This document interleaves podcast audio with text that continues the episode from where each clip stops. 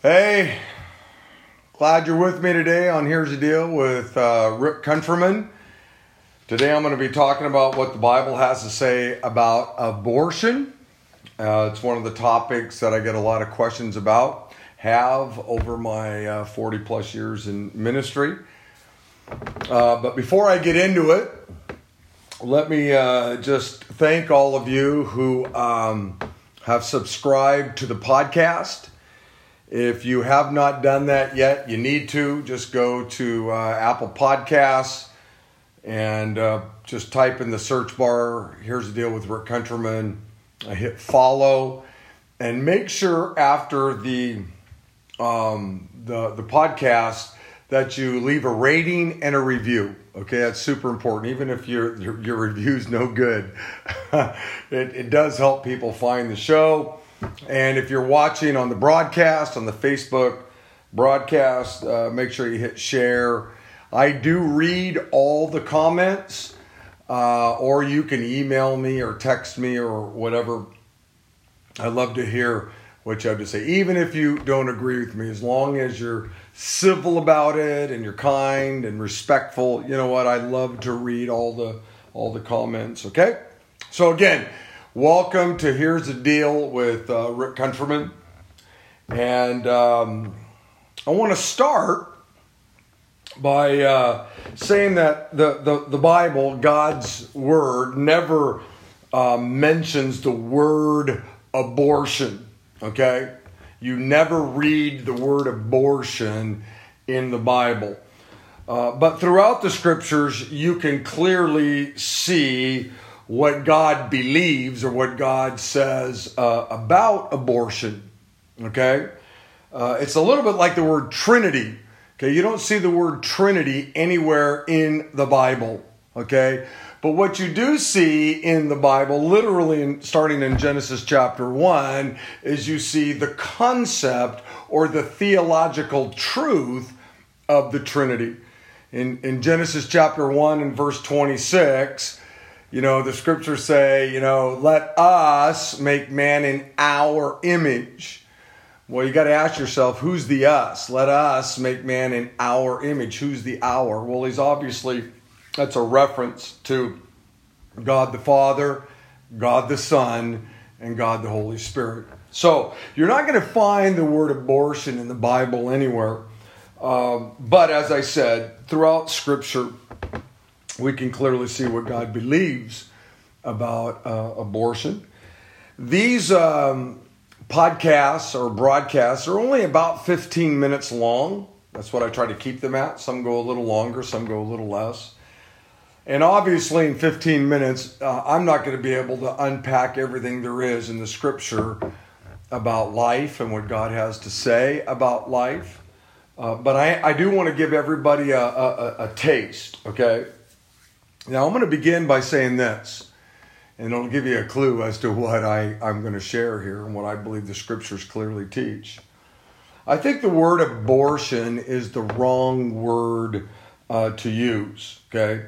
We, we don't abort babies. I mean, that, that sounds, you know, well, you know, that, that, that has a certain feel to it. You know, what we do is we kill babies. That's what we do and that's much more uh, ooh that, that, that word gets you back on your heels doesn't it? And so i don't like the word abortion. What we do in this country and others is we kill babies that are inside their mother's womb. Uh, in my opinion i think that the womb a mother's womb ought to be the safest place on the planet for a baby Unfortunately, especially in our country, the womb uh, is really the most dangerous place for a baby to, to be. I want you to listen to what God's word says, okay? In Psalms chapter 139 and verse 13, King David pins these words. He says, You, that's God, made all the delicate inner parts of my body and knit me together in my mother's womb. Thank you for making me so wonderfully complex. I mean, that's the understatement of the year, right? The human body is so complex, it's unbelievable. Your workmanship, David says, is marvelous. How well I know it. You watched me as I was being formed in utter seclusion, as I was woven together in the dark of the womb. You saw me before I was born. Every day of my life was recorded in your book. Every moment was laid out before a single day had passed. Okay, that one little section of Psalms 139 kind of says it all. I mean, it's obvious, according to God's word, that life is sacred. We call it the sanctity of human life. There, there is something very, very unique about human life. God created all life. God created porcupines and he created cows and he created crows and he created killer whales and he created snails. He created everything. But the Bible says that human beings were actually made in his image.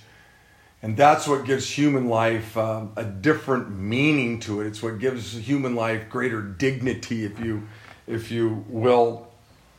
Uh, now, God's word is crystal clear, okay, that life is sacred to Him. Now, it's not sacred to everybody, right?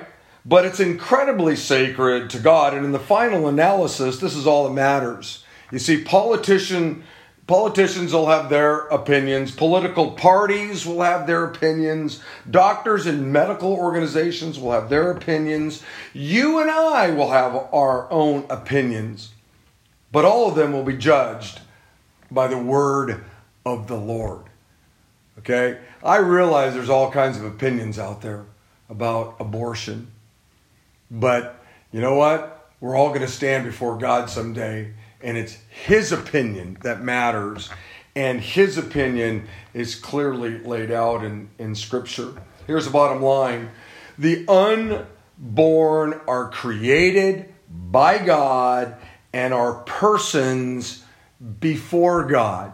Okay? When that microscopic egg and the microscopic sperm got together, all of a sudden at that moment, at the moment of conception, that is a life. That is a human being, okay? It is a living being.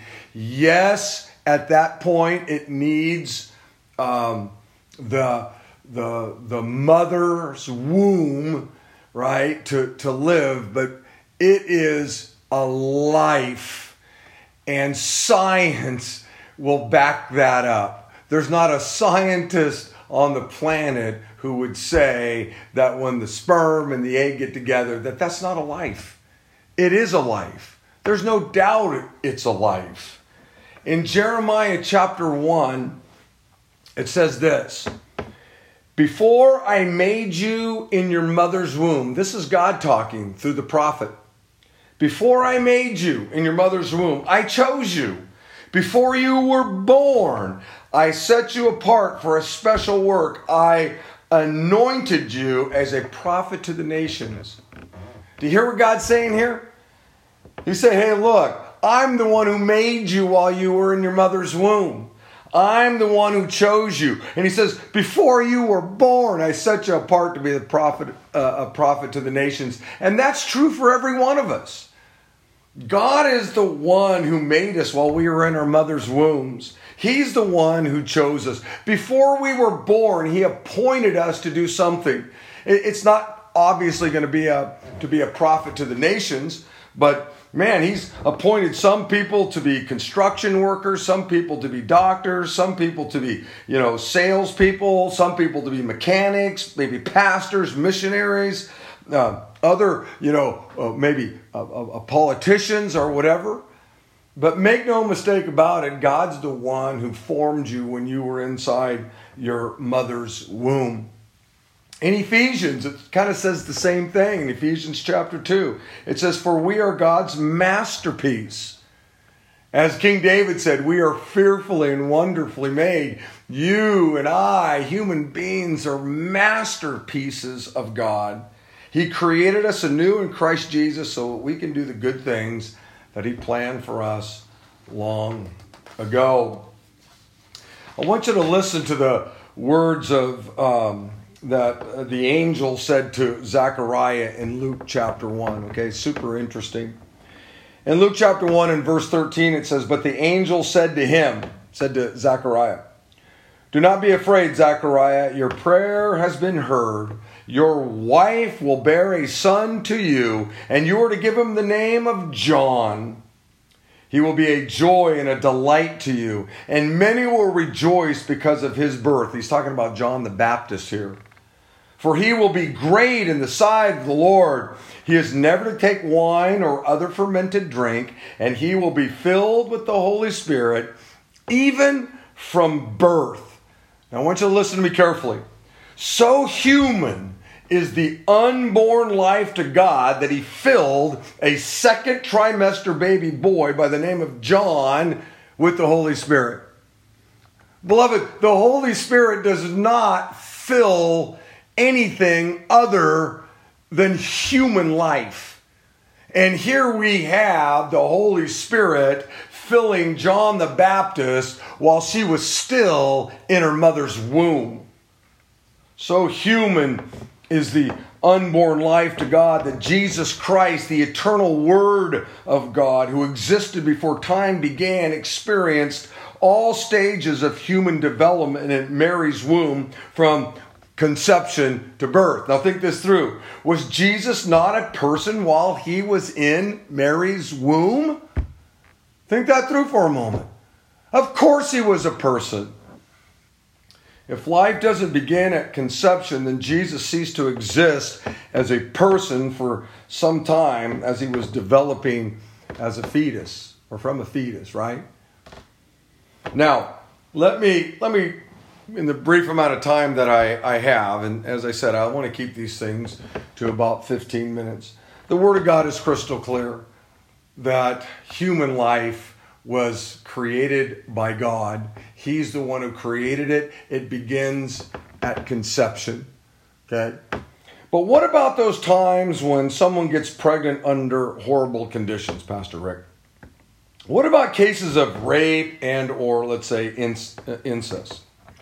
Well, first let me say that abortions due to rape or incest uh, uh, uh account for very few killings. Very few. Some experts say only about 1% or less than 1% of all abortions can be traced to cases of rape or incest. Okay? Now, as horrible as it would be to become pregnant as a result of rape or incest, is the murder of a baby the solution? Two wrongs don't make a right. The child who is a, a result of a rape or, an or incest should be given up maybe for adoption to a loving family. And let me just say this in my opinion, okay, I think somebody that rapes a woman, I think, you know, some family member that would force himself on their on their daughter, to me, they deserve the, the death penalty or bare minimum life without parole. I think that is one of the most heinous, crummy, evil, wicked, horrible things that one person could do to another. I'm serious. When, when I hear about a woman who's been raped or a child or, you know, some dad or an uncle or somebody, you know, raped their own child, it just makes me sick and it's horrible. But once the egg and the sperm come together, that is a human life. And that baby's going to come out one of two ways, right? It's either going to go to term, nine months, come out and be given away to a loving family, or it's going to be murdered. And I just, I'm just telling you, you, you, you, you, you, just got to scratch your head and go, look, you, you can't murder a baby. What about when a uh, the life of a mother's at risk? In other words, there's that old you know, what about the scenario where, you know, a woman's pregnant and, and she's going to, you know, she, she's going to die if, if they don't get rid of the baby. Well, I want you to know, once again, the percentages of that happening are really slim. In fact, there's a lot of medical journals and uh, medical uh, people out there that would say th- that just never happens. But let's just suppose that's the case that a woman is pregnant and unless she aborts the baby, then the mother's going to die. Well, obviously, you have to, you know, as horrible as it is, the baby has to go because if mom's going to die, then they're both going to die. Now you got two deaths on your hands. And so, in the case of a mother who's going to die unless she gets rid of her baby, then you have to get rid of the baby. And it's a tragic, tragic situation. It's, it bums me out but you, you, you can't lose them both, if you will. So, let me just say, in the short amount of time that I, I've had here, there's no doubt that human life is sacred to God. No doubt about it. And life begins at conception, it begins in the womb. That is a human being. And for those of us who name the name of Christ, for those of us that have become believers or we've become followers of Jesus, the key word is, is we're a disciple of Jesus. We're a follower of Jesus. And Jesus left us his word, the scriptures. And it's in here where we um, find the answer to this question Is abortion talked about in the Bible? Obviously, it's not, but you can't miss the fact that life is sacred to God. In the womb, it's sacred to God. And it has to be sacred to us even when it's under horrific circumstances. Hey, listen, I hope this has been helpful. I hope this has been a blessing to you. I'd love to hear from you. Don't forget, uh, if you're listening to this on the podcast, leave a rating and a review or hit share and send this with your friend to, to your friends and all that. And I'd love to hear from you. Let me know what you want me to talk about. Then I'll do my best maybe to answer your questions. Okay? Blessings, everybody.